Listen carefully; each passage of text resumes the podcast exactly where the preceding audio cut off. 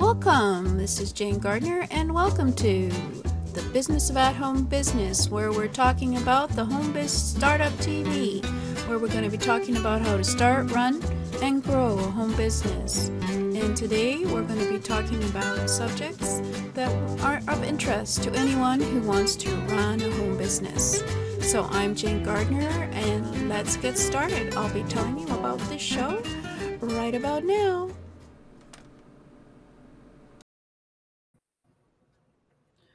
Welcome. This is Jane Gardner, and welcome to Solopreneur Success Strategies. And today, it's World Domination Wednesday because it's all about your customers. So let's move me over. Hey! it's all about your customers. So let's get started. Welcome. This is uh, Jane Gardner and Solopreneur Success Strategies. We're working on looking at your customer and after they purchase. We've looked quite a bit about your customer. We've looked at how to get a customer, who is your customer before that, how to keep the customer is what we're talking about now, and especially after the purchase. It's called customer onboarding. Don't ask me why, but that's what they call it. So it's called onboarding because you want to keep them on board with you and make them a loyal customer who comes back from you and buys again and again. So let's go and have a look at who's your customer. And everyone is not your customer, according to Seth Godin, and I would agree. We've looked at who are your customers, and we looked at your customers are those who want your solution to their problems and they want your solution to fulfill their desire. There's over 3.5 billion internet users online every day, so I'm sure you can find some of them by getting the correct messaging out there to attract them. You, who is your customer? You know, you have to know who are your ideal customers, and we went over how to define them and how to find out what they like uh, whether or not they want what you want to give them. You know where to find your ideal customers. And we've looked at when and how they like to buy and some of the research and places you can go and do the research to find out who is your customer. And we looked at what is the ideal customer experience in terms of your business overall and how, some of those features on how to make an ideal customer experience in your business. And then if you missed any episodes, you can catch up on them at jgtips.com backslash YouTube for solopreneur success strategies. Any Wednesday episode is all about your customer. We also looked at converting your prospects into customers. Um, they we looked at the personality development factors model that I believe in and um, how every person has four traits in them that in a variety of levels uh, they have and that if you know who the person is by being able to understand who they are from the personal styles model you can actually uh, sell better to them and be more successful in your selling so if you can understand that there are four different buying styles, of which each one of us has one more dominant in our personality than the other, then being able to detect a person's buying style, you can be more successful as a salesperson person with training, of course.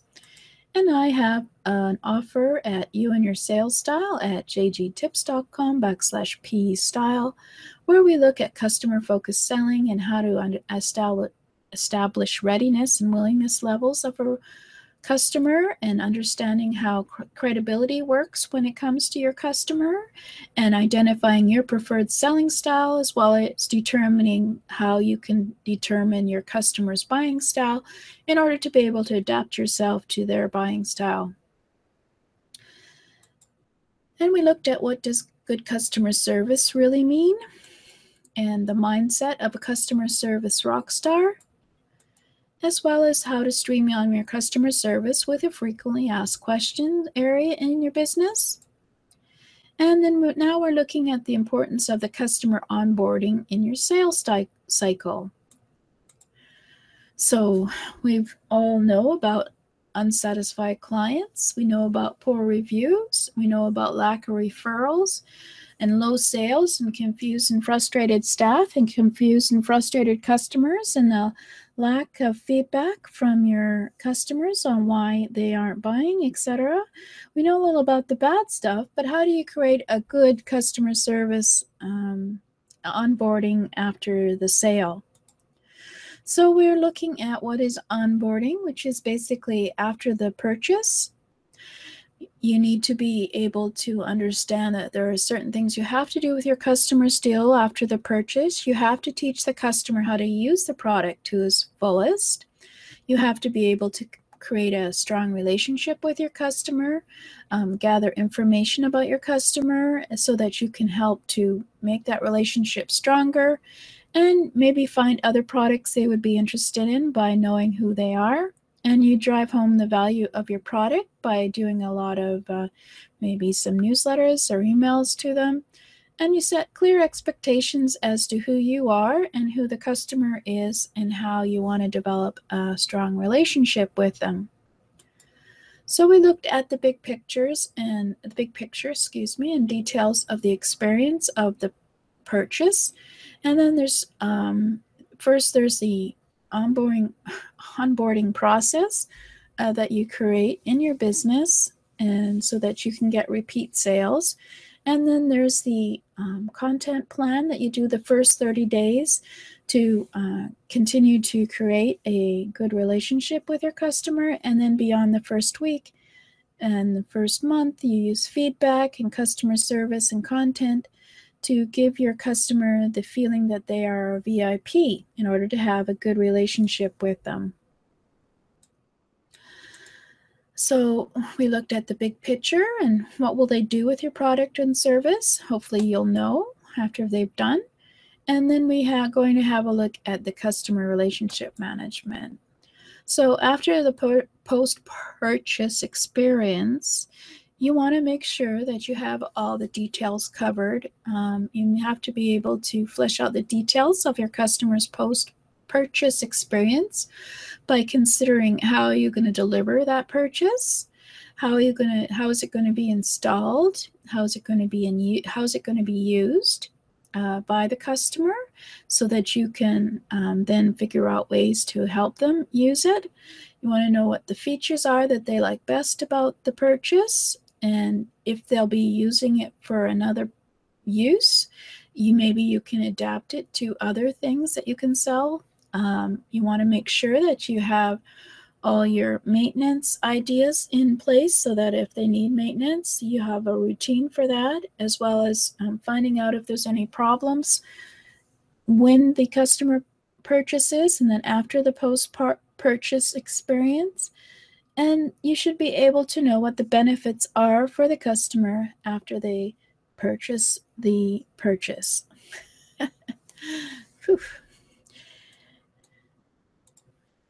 and then so you should consider the following for each idea for specific specific tasks.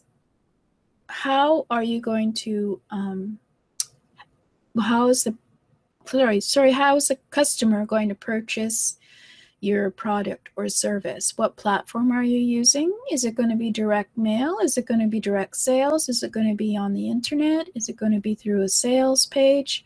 Is it going to be delivery on the internet? And what content do you need to create in order to um, create an easy experience for them in terms of getting the purchase? And um, what's the timeline in order to um, get that all done? So that you have a good post-purchase experience for the customer. So for example, if you have a manual or tutorials that we mentioned last time that you need to create or how-tos, um, when are you going to get those done so that um, they're available fairly quickly for the customer when the purchase becomes available for the product or service. So amazing, I know, but there are a lot of things to consider in the onboarding process and your post purchase for your customer. So you've got to plan your onboarding process for your purchase and remember that you need to be able to develop your relationship with your customer as quickly as possible. So, wow, have a look at that. That's a lot of work, but that is an important thing in order to get yourself into the uh, relationship with a raving fans. So your customers will be your raving fans and come back and buy from you again and again. It's important to be able to have a process after the purchase where you develop a relationship with your customer and they're happy with their purchase. So next week we'll go further into the post post purchase process of the onboarding process. So this is Jane Gardner, and if you want to see any of the previous episodes about the customer, some of them are quite important, uh, important, including um, how to make a prospect into a customer, knowing their personal style, go back to my YouTube channel at jgtips.com backslash YouTube. This is Jane Gardner. See you next week.